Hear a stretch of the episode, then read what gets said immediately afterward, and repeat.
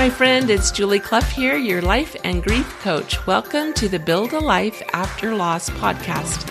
I'm thrilled to bring you uplifting grief support and hope for rebuilding your life one small step at a time. Our mission is to offer enduring hope, loving compassion, skilled support, and effective steps to healing after loss. Let's get started. Good morning, my friend. I, well, it may not be morning when you're listening to this, but it's morning when I'm recording it. So I just had to say good morning. Welcome to episode 144 Coping That's Healing. If you're like me and most people, there comes a time in your grief and healing that you start to recognize patterns that haven't been healthy. I know for me, it was, I was overeating, I was overspending like trying to think of all the things that I was doing. I was sleeping a lot. Um, I was escaping into my books, that kind of thing. So it's so normal. It's so normal to depend on un- unhealthy patterns to take the edge off of such heavy, hard emotions.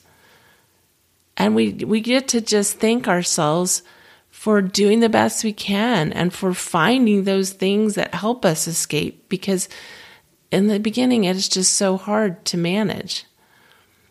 But what do you do when you feel those nudges to make a shift? Because over time, you start to, at least I did, I started to recognize if I continue to watch this much TV or eat this much food or, you know, so on and so forth, it, in the long run, it's not going to be good.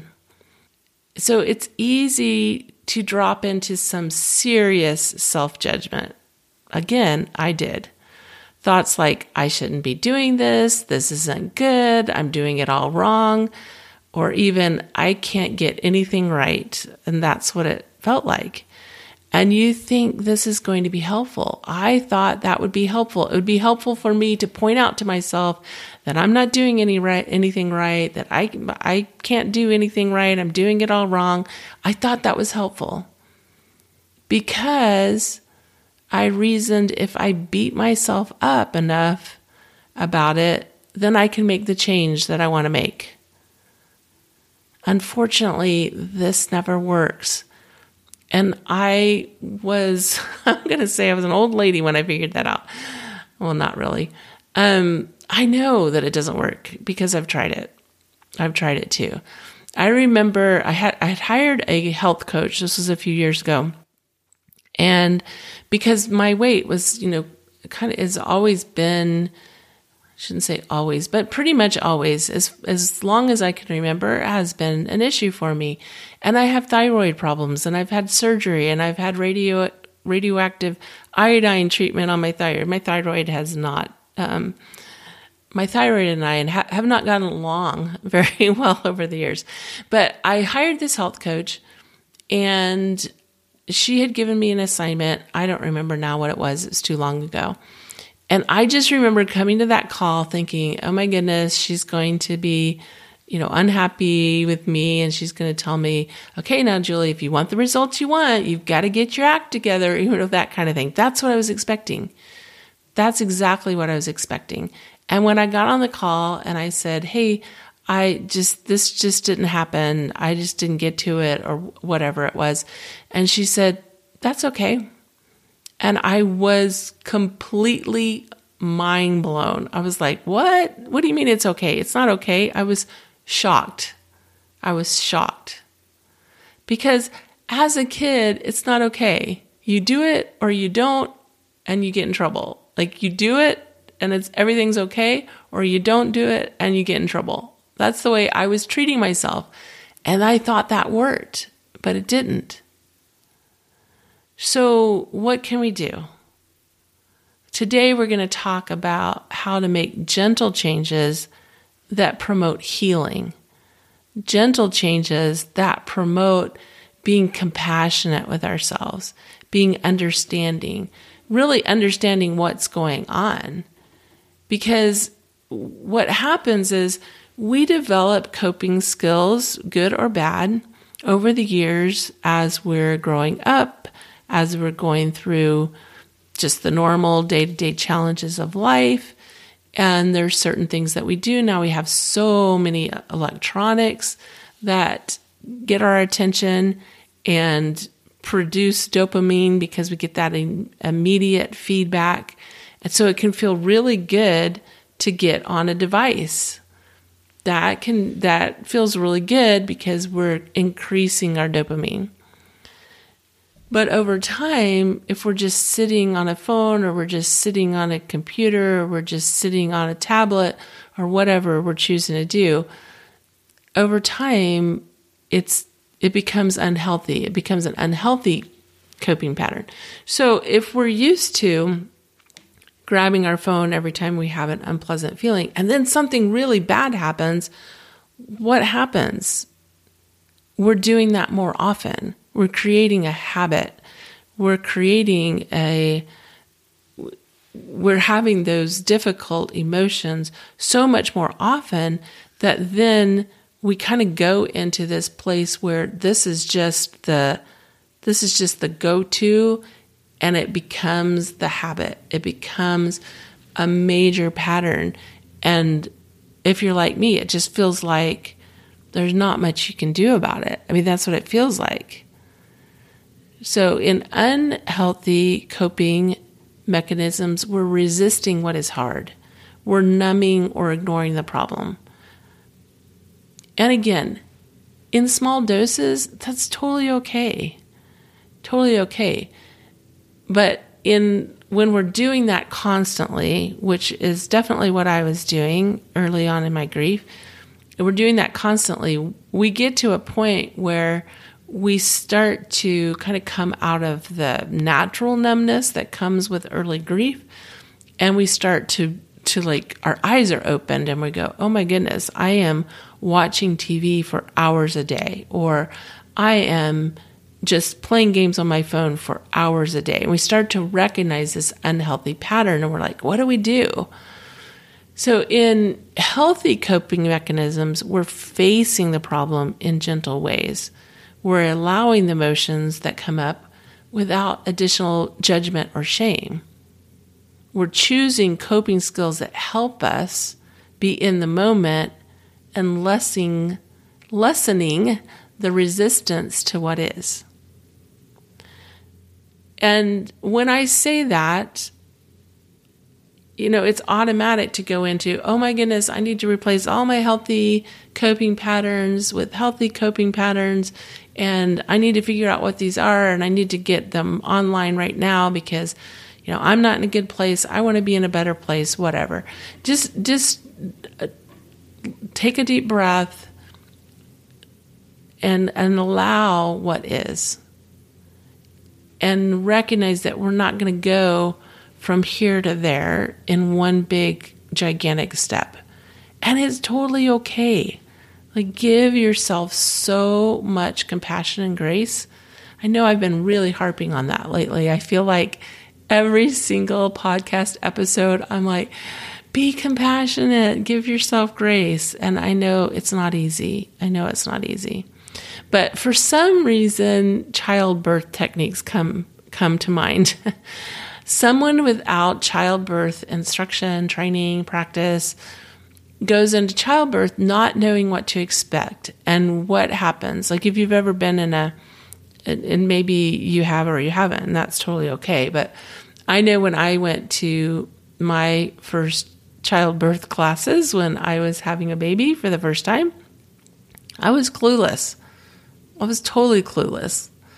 Like, I, you know, there were some things I understood, but there was a lot that I didn't understand about, you know, breathing through childbirth. I mean, why do they teach teach us that? Because when we're when we're don't know what's going on, when we don't know what to expect, when we don't realize how contractions come and so on and so forth, then we panic. We panic, we tense up, we resist everything. We resist what's happening and we hold our breath and and then it doesn't help us in the birthing process. Now, if you've had a baby before, you know that even if you know what to do, it is hard to do it. And that and that's what I'm talking about. Like even when we understand what's going on and what we need, it doesn't make it like super super easy to do it because we're in pain, we're in grief, we're, you know, you're experiencing difficulty, you're experiencing having emotion. And in general, we haven't even been trained how to handle emotions or what to think about emotions and so forth. So, this is all about like understanding what's going on and doing the best we can. It's because someone with childbirth training understands what's going on. They can identify what's happening and they can use the tools they've been taught to help them work with the body to be more relaxed and do its job. So think what can I do to help my body and mind to do the job of grief and healing? Because when when we're because the tendency is to be in continuous resistance to what's going on. Resistance to our grief, resistance to what's happened. We're just in so much resistance, and that's so painful. So, I invite you to think about what are some of the thoughts that you've had about things that you would like to change. Because chances are you've had thoughts like, I don't want to be, and I'm just using myself for example. I don't want to be back in my room watching TV all day long anymore. That's not serving me anymore. I don't want to be eating so much anymore. I, you know, I, I recognized these things that had become deeply ingrained habits over months of grieving. We have a tendency to start asking a lot of why questions. Why is this happening to me? Why has this happened to me? Why can't I figure this out? Why can't I stop doing this? Why, you know, we, we ask a lot of why questions. I invite you to start asking what questions. Because when we're asking why, what does that feel like? Why is this happening to me? Why can't I figure this out? It actually creates more resistance. It creates more shame around the situation. It creates more resistance. So when we can reframe our questions to what, and we don't have to do this all day long, just like, you know, a minute a day, you're thinking about, okay, what are some of the questions that are in my mind? Like, am I asking, why can't I figure this out? Okay, what could I shift to? So, shifting to what questions? What's it going to take to make this change? What can I do today to encourage myself to make this shift? What is it I'm wanting to change, and what difference will that make in my life? Just asking these gentle questions about what. What can what's the next step? And really inviting yourself to because I see this all the time like we want to make these huge changes and that's not sustainable. So asking what what is the very next thing that I can do? Asking what helps your mind your body to do the work of grief and healing. And asking why is resistance. So asking what helps, asking why creates resistance. So just like in childbirth, you don't do it perfectly. Also, childbirth typically, even in extreme circumstances, typically doesn't last longer than 24 hours, 36 hours, I think is the longest I've heard. Maybe you have a story longer than that.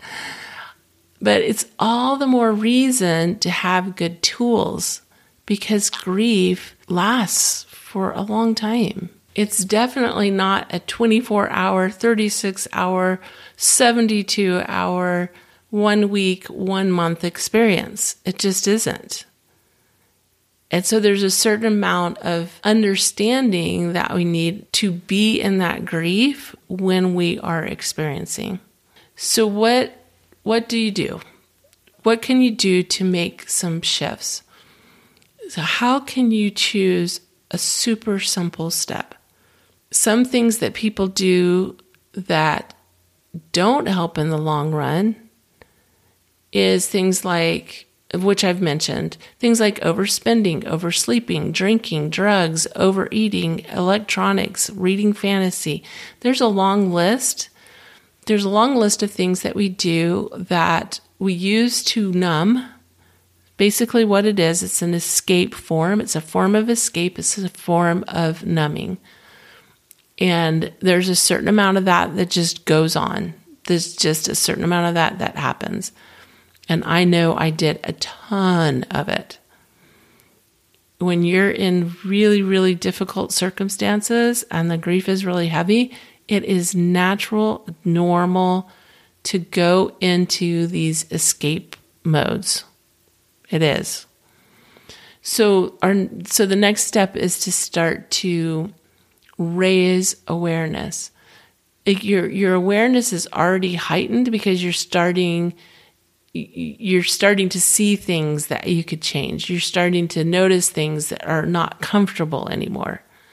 Like it was comfortable for me to lay in my bedroom watching TV all day long when I was in the deepest of grief. That was comfortable because that was all I could handle. But over time, it became uncomfortable to do that. And so I needed new new ways of acting, new new outlets. So we're moving from a form of escape into raising more awareness. And these are, I'm going to suggest some things, but you know, it's a lot easier to sit and watch TV all day long than it is to be in awareness all day long. So as I mention these things, this is this is just about like a couple of minutes a day. Like just start like two, five, ten minutes a day, whatever feels correct for you. But raising awareness, things like moving your body, moving your body helps you to get connected with yourself.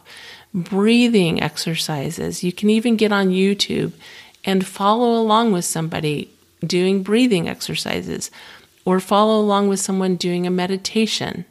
Journaling is huge for raising awareness and for getting our emotions out so that we we don't feel like we have to get all of our emotions out on other people. We can journal. We can we can write. And then EFT if you've never heard of emotion freedom technique or tapping it's a great way of moving emotions through your body because motions are meant to move they're meant to move. So don't try to overhaul your life in a week. That, that's never going to work. That's a recipe for disaster, frustration, discouragement, and more shame. It just is. And I, for years, that was my approach. I would notice something that I wanted to change and I just thought I needed to just make this change overnight and and and I just needed to shift from here to there. And it just doesn't work. It just does not work. It's really going, okay, what? Like maybe you listen to this list, like moving your body, breathing techniques, meditation, journaling, tapping. These are all things that I work with my clients on with and and we've been introducing in the True Hope Club. You choose one of those. Which one of those sounds like doable? Maybe it's breathing. So you go to YouTube once a day and you find a three to five minute YouTube video on breathing techniques and you breathe. That's it. That's not overhauling, that's just introducing a way of slowing everything down, becoming more connected to yourself, more aware of your breath, of being in the present. That is the, the best best way to start. It's okay that you've been choosing into things that you currently don't want to still choose into.